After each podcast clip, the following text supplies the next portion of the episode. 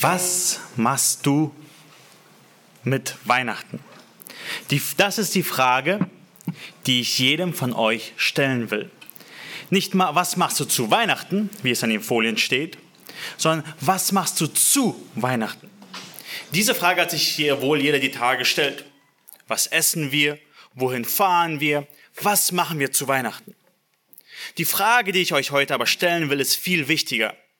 Was machst du mit Weihnachten? Bei Weihnachten geht es darum, dass Jesus geboren wurde.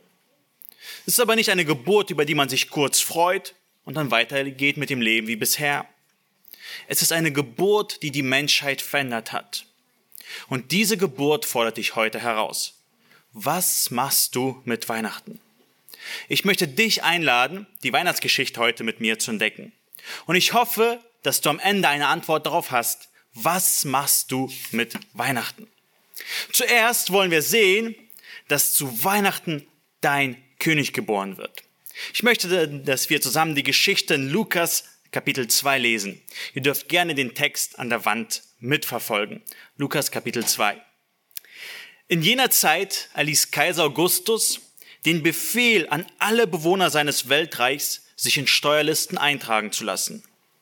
Es war das erste Mal, dass solch eine Erhebung durchgeführt wurde. Damals war Quirinius Gouverneur von Syrien. Wo befinden wir uns gerade? Wir sind gerade in Israel, das gerade unter der Herrschaft des römischen Reiches steht. Das römische Reich ist die Weltmacht gerade. Und Israel war nur ein Teil der äh, Provinz Syrien und kein unabhängiges Königreich mehr. Und nun lässt der Kaiser Augustus eine Volkszählung durchführen. Was wollte er damit machen? Er wollte seine Macht zeigen, wie stark und mächtig er ist. Aber er wollte auch konkrete Steuer, äh, Steuerzahlen haben, damit mehr Geld in seine Kassen fließt. Wer war dieser Kaiser? Caesar Augustus war der Großneffe von Julius Caesar. Er hatte sich seinen Weg zur Herrschaft erkämpft und dem römischen Reich eine stabile Zeit verschafft. Er schien der König der Welt zu sein. Er schien alle Macht zu haben. In einer Inschrift in der heutigen Türkei steht sogar über ihn Retter der ganzen Welt. Als Kaiser Augustus dann starb, haben sich die Menschen sogar mit dem Gedanken getröstet, dass er ein Gott war und Götter doch gar nicht sterben wollen können.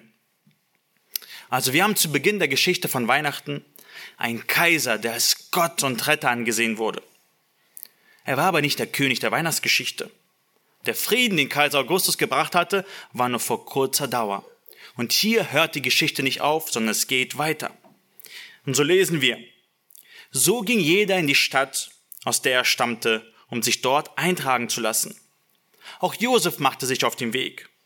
Er gehörte zum Haus und zur Nachkommenschaft Davids und begab sich deshalb von seinem Wohnort Nazareth in Galiläa hinauf nach Bethlehem in Judäa, der Stadt Davids, um dort zusammen mit Maria, seiner Verlobten, eintragen zu lassen. Maria war schwanger. Da sehen wir nun Josef. Er und seine Verlobte machen sich auf den Weg. Die Reise ist nicht äh, einfach und nicht kurz.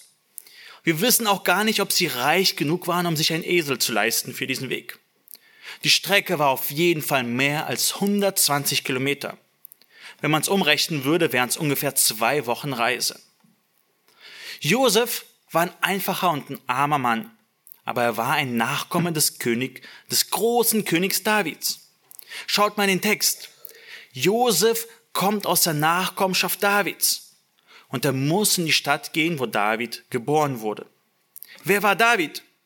Tausend Jahre her ist es, dass König David der König von Israel war. Und welche Rolle könnte er überhaupt noch spielen? Aber König David hat eine große Rolle in der Weihnachtsgeschichte. Der Grund ist der folgende. Gott hatte dem David versprochen, dass ein Nachkomme von ihm irgendwann für immer König sein würde. Dieser König würde der König sein, den die Welt so dringend braucht. Er war der König, der die Welt in Gerechtigkeit regieren würde. Und woher wissen wir, dass Jesus dieser versprochene König war? Wenn wir ein Kapitel zurückschlagen, hat dort der Engel Maria angekündigt, dass ihr ein Sohn geboren wird und er hat Folgendes zu ihr gesagt. Du wirst schwanger werden und einen Sohn zur Welt bringen. Dem sollst du den Namen Jesus geben. Er wird groß sein und wird Sohn des Höchsten genannt werden. Gott der Herr wird ihm den Thron seines Stammvaters David geben. Er wird für immer über die Nachkommen Jakobs herrschen und seine Herrschaft wird niemals aufhören. Und zu Weihnachten wird dieses Versprechen von Gott an David erfüllt. Der versprochene König der ganzen Welt wird geboren. Und so lesen wir weiter, wie er geboren wurde. Während sie nun in Bethlehem waren, kam für Maria die Zeit der Entbindung.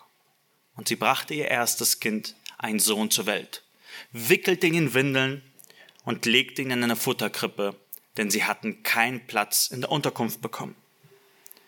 Der Christus wird nicht in einem Palast geboren, sondern unter sehr armen Umständen. So kommen Josef und Maria nach Bethlehem. Es war ein kleines Dorf, nicht weit weg von Jerusalem. Dort wird der Christus geboren und in einfache Windeln gewickelt. Das war die Gewohnheit damals. Jedes Kind wurde in diese Tücher gewickelt. Christus war wie jedes andere Baby. Und eine ganz einfache Futterkrippe diente ihm als Wiege. Wir müssen aber verstehen, obwohl Christus zu Weihnachten geboren ist, ist das nicht der Anfang seiner Existenz. Jesus Christus ist Gott und hat schon immer gelebt. Er war daran beteiligt, die Erde und das Universum in sechs Tagen zu schaffen. Er hat nicht mit seiner Geburt angefangen zu existieren, er hat nämlich kein Anfang und kein Ende. Aber zu Weihnachten wurde er Mensch und wurde von der Jungfrau Maria geboren. Und jetzt stellt sich die große Frage, warum ist Christus so demütig geboren worden? Warum ist er so gering in seiner Geburt gewesen? Der erste Grund ist, seine demütige Geburt ist erst der Anfang. Als Gott als Mensch wurde und auf die Erde kam, war das keine Kleinigkeit. Nein, Gott wurde Mensch. Das ist eine gewaltige Aussage. Er, der ewig perfekte Gott, der nie Mangel hatte, der nie Schmerzen hat, der nie hätte sterben müssen, ist Mensch geboren. Christus wurde ein einfacher Mensch. Er wurde ein sterblicher Mensch. Er wurde ein Mensch, der Schmerzen leiden kann. Er hätte das nie machen müssen. Christus hätte nie sterben müssen. Er hätte es nie erfahren müssen, was es heißt, von Sündern geschlagen zu werden. Hätte es nie spüren müssen, was es heißt, verraten zu werden. Aber er hat es getan. Er wurde ein Mensch. Und deswegen ist sogar seine Geburt so von der Erniedrigung gekennzeichnet. Seine Geburt war der Anfang seiner Demütigung die dann ihren Höhepunkt in der Kreuzung hatte. Deswegen ist Jesus so gering geboren, weil er sich erniedrigt hat in seiner Geburt.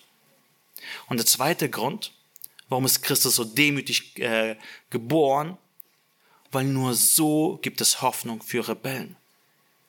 Christus ist der neugeborene König. Aber wer sind wir? Du und ich, wir sind als Rebellen geboren und nicht als gute Rebellen gegen einen bösen König, sondern als böse Rebellen gegen einen guten Gott. Warum sind wir Rebellen? Warum passt dieser Ausdruck zu uns? Erstens, weil wir Gott ignorieren.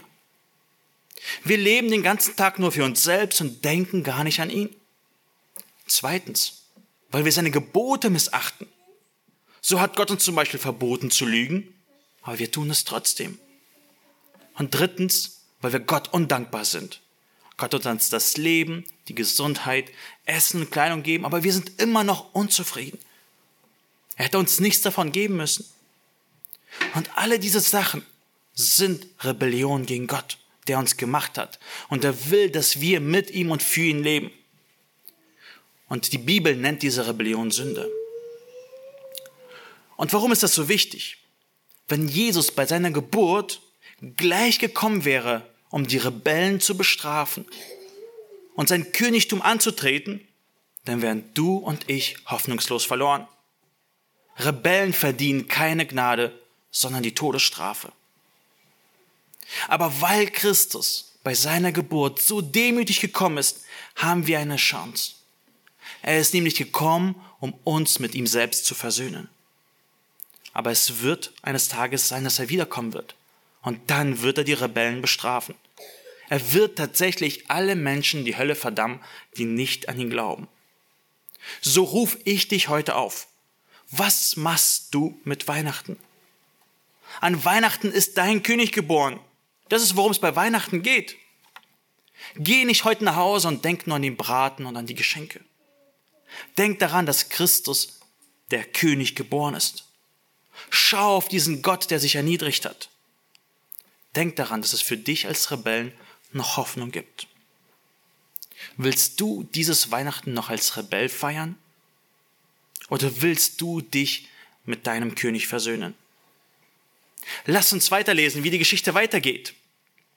Weiter sehen wir, dass der Retter zu Weihnachten geboren wird. Lass uns lesen, Vers 8. In der Umgebung von Bethlehem waren Hirten, die mit ihrer Herde, die mit ihrer Herde draußen auf dem Feld lebten. Als sie in jener Nacht bei ihren Tieren Wache hielten. Punkt, Punkt, Punkt. Wir sehen hier Hirten. Was machen sie? Sie leben mit ihrer Herde draußen. Für die Hirten war es nicht so eine, ich arbeite eine Schicht ab und kann dann nach Hause zu meiner Familie gehen.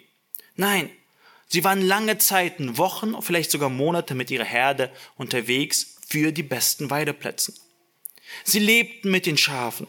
Ihr könnt euch also so ein paar Männer vorstellen, die in der Wildnis leben, wochenlang unterwegs sind mit ihren Schafen und auf sie aufpassen.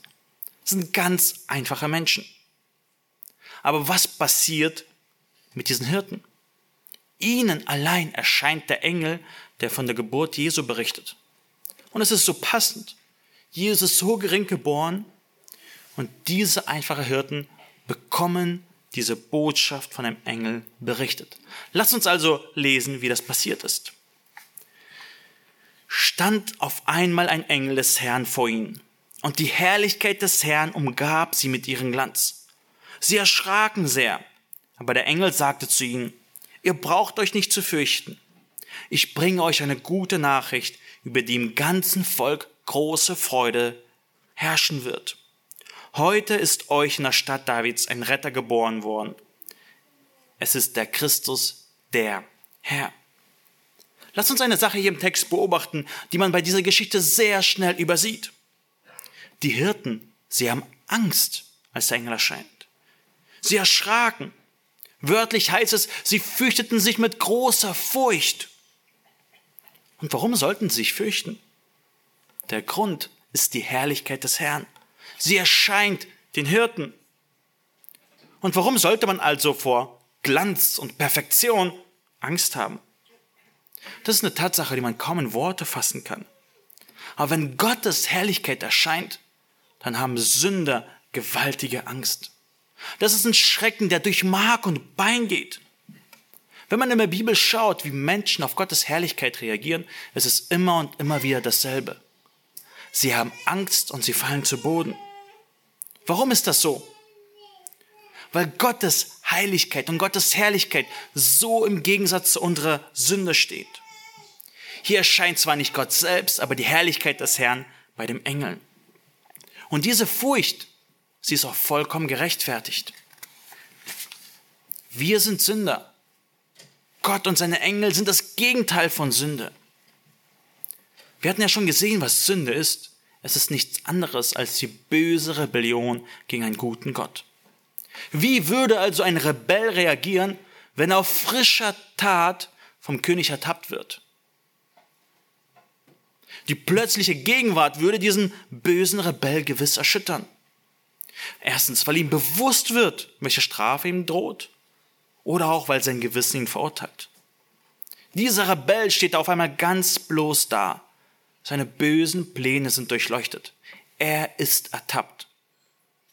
Und so ist es auch die Angst, die Sünder haben, wenn sie Gottes heiligen Herrlichkeit begegnen. Diese Furcht ist also gerechtfertigt. Aber sie werden mit einer guten Nachricht getröstet. Und der Kern von dieser guten Nachricht ist von einem Retter. In Vers 11 steht, heute ist euch in der Stadt Davids ein Retter geboren. Es ist Christus, es ist der Christus, der Herr. Warum ein Retter? Um welche Rettung geht es hier? Rettung vor Schwierigkeit? Rettung vor Herausforderung? Nein. Es geht hier um die Rettung vor Gottes Zorn. Gott verabscheut Sünde vom tiefsten Herzen. Die Sünden, die wir tun, sind zutiefst abscheulich und Gott wird jede Sünde richten. Und der Tag des Gerichts wird eines Tages noch kommen. Und dort wird jeder Mensch, der auch nur ein einziges Mal im Leben gesündigt hat, in die Hölle kommen. Und es gibt keinen einzigen Menschen, der nie gesündigt hat. Aber Jesus kann solche Sünder retten. Deswegen wird er ein Retter genannt. Er kann Menschen vor diesem kommenden Zorn retten. Vielleicht fragst du dich, warum ist das so kompliziert? Warum muss mich Gott vor seinem eigenen Zorn retten? Kann er nicht sagen, ach nee, ich bin doch nicht zornig? Nein, das kann Gott nicht. Du hast richtig gehört, Gott kann das nicht tun. Warum? Weil dann Gott nicht mehr Gott wäre. Gott muss gerecht sein. Er kann deine und meine Sünde nicht einfach übersehen oder ignorieren. Er kann nicht sagen, du hast gegen mich und gegen deine Familie und deine Freunde gesündigt. Du hast Böses und Schlimmes getan. Du verdienst meinen Zorn, weil du gegen mich rebelliert hast. Aber das ist okay. Ich ignoriere das einfach mal, weil du mich liebst. Das geht nicht. Gott muss dich und mich bestrafen. Aber wisst ihr, Gott ist auch gnädig und barmherzig. Er hat unsere auswegslose Situation gesehen und im Voraus seinen perfekten Plan der Rettung geschmiedet. Jesus ist gekommen, um die Welt zu retten. Er hat ein vollkommenes Leben gelebt. Er hat kein einziges Mal gesündigt, kein einziges Mal geflucht, kein einziges Mal eine Frau lüstern angeschaut, kein einziges Mal gelästert. Das hat Jesus nicht gemacht, um einfach zu zeigen, dass es möglich ist, ein perfekter und guter Mensch zu sein. Nein, das hat er gemacht, um dann als der vollkommen Unschuldige wie der schuldigste Verbrecher behandelt zu werden. Er wurde von seinem Volk verraten und von den Römern gekreuzigt. Und als, es, er, das, als er gekreuzigt wurde, wurde er von Gott bestraft für die Sünde der ganzen Welt. Obwohl er keine einzige falsche Tat in seinem Leben begangen hat, wurde er von Gott so behandelt, als wäre er der abscheulichste Sünder gewesen. Und so starb Jesus, als wäre ein Sünder gewesen. Es ist ein bisschen seltsam, über den Tod von Jesus an Weihnachten zu reden, aber das ist, wozu er geboren ist. Er ist geboren worden, um zu sterben. Derjenige, der die Unsterblichkeit besaß, wurde sterblich, um zu sterben. Und weil nun Jesus am Kreuz unschuldig gelitten hat, kann er schuldige Sünder unschuldig machen. Wenn du voller Schulden bist, dann könnte jemand zu dir kommen und sagen, ich bezahle all deine Schulden. Und du musst dann keine Schulden mehr bezahlen. Und das ist, was Jesus für uns am Kreuz macht. Sünden müssen, müssen bestraft werden. Also wurde er bestraft anstelle von Sündern. Und alle Sünder, die ihn darum bitten, dass er ihn vergibt, für die wird er einstehen und sagen, sie dürfen nicht mehr bestraft werden, weil ich an ihrer Stelle bestraft wurde. Und jetzt ist meine Frage an dich. Was machst du mit Weihnachten? An Weihnachten ist der Retter der Welt geboren. Schau auf die Hirten. So gering und unbedeutend sie waren, zu ihnen allein ist der Engel gekommen. Und daraus können wir tatsächlich auch eine Lektion lernen. Je schlechter du bist, desto besser bist du vorbereitet, ein Christ zu werden. Deine Hilflosigkeit ist die beste Voraussetzung für den Empfang von Gottes Gnade. Wenn du denkst, dass du es selber in den Himmel schaffst, dann bist du auf dem besten Weg in die Hölle. Aber wenn du deine Not und deine Hilflosigkeit siehst, dann darfst du zu Jesus beten und er wird dich retten. Wenn eine Hausfrau Wäsche zusammensucht für den Waschtag, dann sagt sie nicht, dieses T-Shirt ist zu schmutzig, um gewaschen zu werden. Nein, das macht sie nicht. Gerade die Schmutzigen müssen gewaschen werden. Deine Sündhaftigkeit ist der Grund, warum du zu Jesus gehen solltest, um von ihm reingewaschen zu werden. Hat jemals Folgendes gesagt? Ich darf nicht trinken, weil ich durstig bin? Oder sagt jemand, wenn ich irgendwann weniger Hunger habe, dann werde ich essen. Aber jetzt ist der Hunger zu groß, um zu essen. Nein. Jesus fordert dich nicht, Jesus fordert von dir nicht mehr, als dass du ihn einfach annimmst. Und er bietet sich dir umsonst an. Jesus und seine Rettung sind ein Geschenk. Was machst du mit Weihnachten? Willst du dieses Geschenk von Weihnachten annehmen? Und so kommen wir zum letzten Punkt. Deine Reaktion wird erwartet. Weihnachten fordert dich heraus. Was willst du mit der Tatsache machen, dass Jesus Christus geboren ist? Das ist ein Fakt, den du nicht ignorieren kannst. Was machst du mit Weihnachten? Du musst dich entscheiden. Willst du diesen König annehmen oder weiter rebellieren? Willst du diesen Reiter annehmen oder ihn weiter ignorieren? Lass uns in der Geschichte noch einen Abschnitt lesen, wo es heißt, da sagten die Hirten zueinander, kommt, wir gehen nach Bethlehem. Wir wollen sehen, was dort geschehen ist und was der Herr uns verkünden ließ. So machten sie sich auf den Weg, so schnell sie konnten, und fanden Maria und Josef und bei ihnen das Kind, das in der Futterkrippe lag. Wir sehen, dass die Hirten auf die Botschaft reagieren.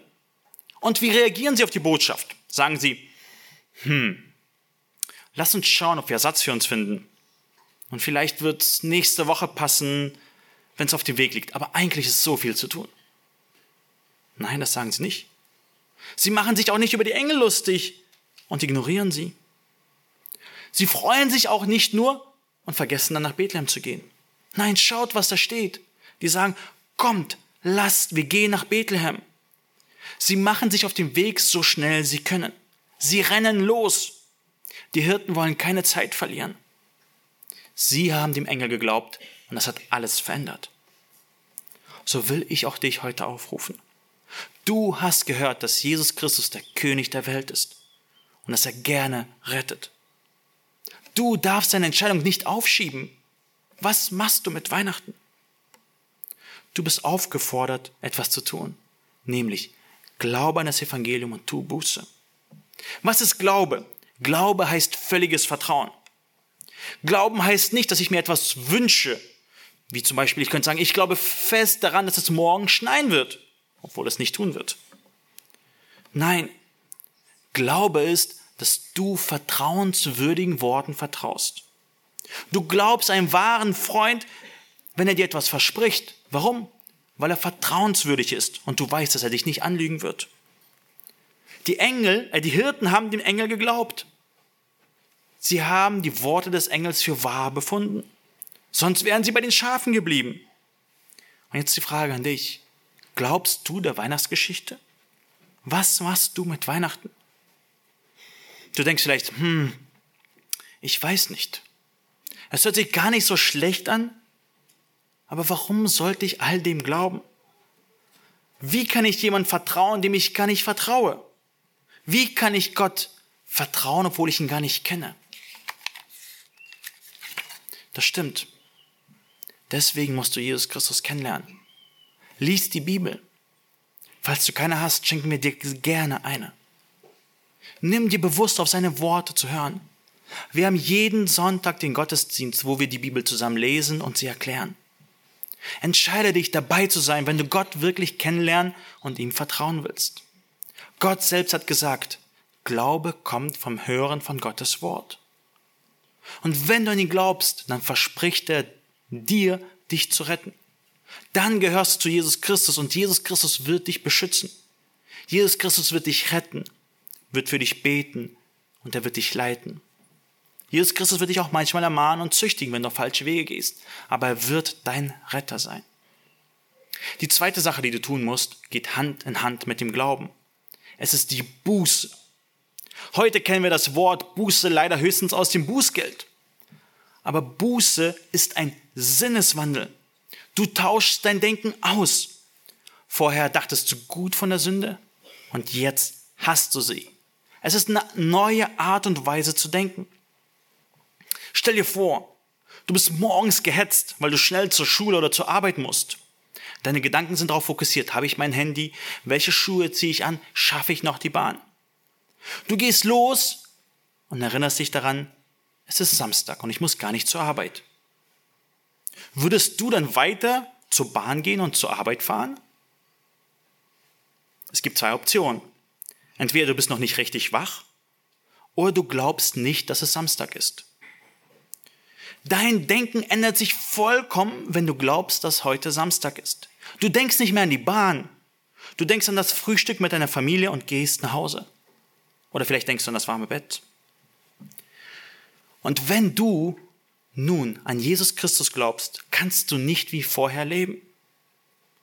Und dazu ruft Jesus dich auf. Es ist Samstag. Du musst nicht zur Arbeit. Denk, ändere dein Denken und glaube mir. Buße heißt es, das Leben umzukrempeln. Du verstehst, dass du vorher dein Leben nur für dich selbst gelebt hast. Du warst ein Rebell gegen Gott und jetzt willst du anders leben. Bete deswegen zu Gott. Bitte ihn um Vergebung und um Kraft, jetzt anders zu leben. Und deswegen rufe ich dich heute auf. Glaub an Jesus und tu Buße.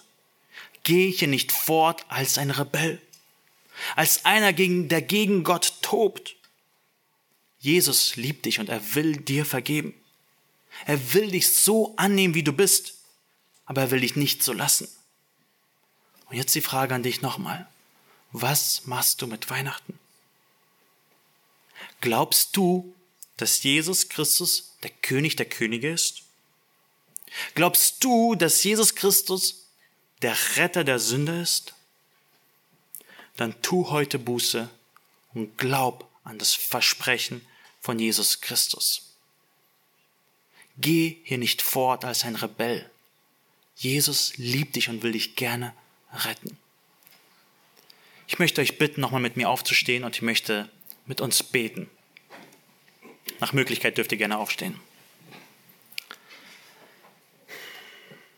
Herr Jesus, danke dir für Weihnachten. Danke, dass du zu Weihnachten geboren bist, damit wir nicht verloren gehen müssen. Danke dir, Herr, dass du ähm, es für gut befunden hast, Herr, für uns zu sterben, Herr, dass du dich so sehr gedemütigt hast, damit wir Sünder eine Möglichkeit haben.